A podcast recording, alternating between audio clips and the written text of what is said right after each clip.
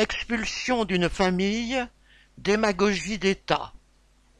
Le 23 août dernier, sur les réseaux sociaux X, anciennement Twitter, le préfet du Val d'Oise plastronné. Citation Expulsion de son logement social d'un émeutier ayant participé aux violences urbaines de juin dernier. Fin de citation.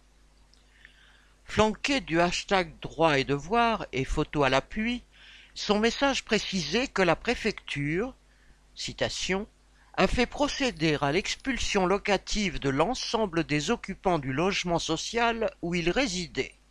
Fin citation. En réalité, une expulsion ne peut être prononcée que par la justice et en cas de non-respect du bail de location.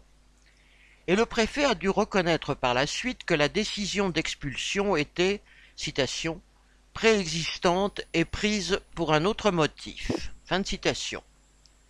Mais en accordant de façon accélérée cette expulsion et en la rendant ainsi publique, le préfet se donne le rôle de justicier et fait une propagande tout à fait dans le ton du gouvernement qui cherche à plaire à l'opinion la plus réactionnaire.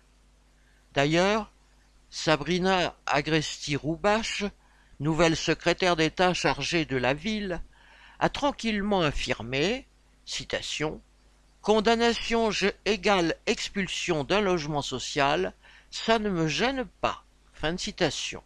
Au lendemain des émeutes, Macron lui-même avait affirmé que les familles devraient, citation, être sanctionnées dès la première connerie.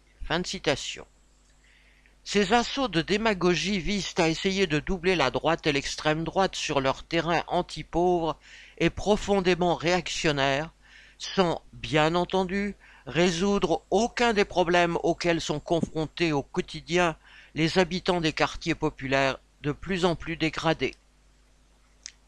Christian Chavot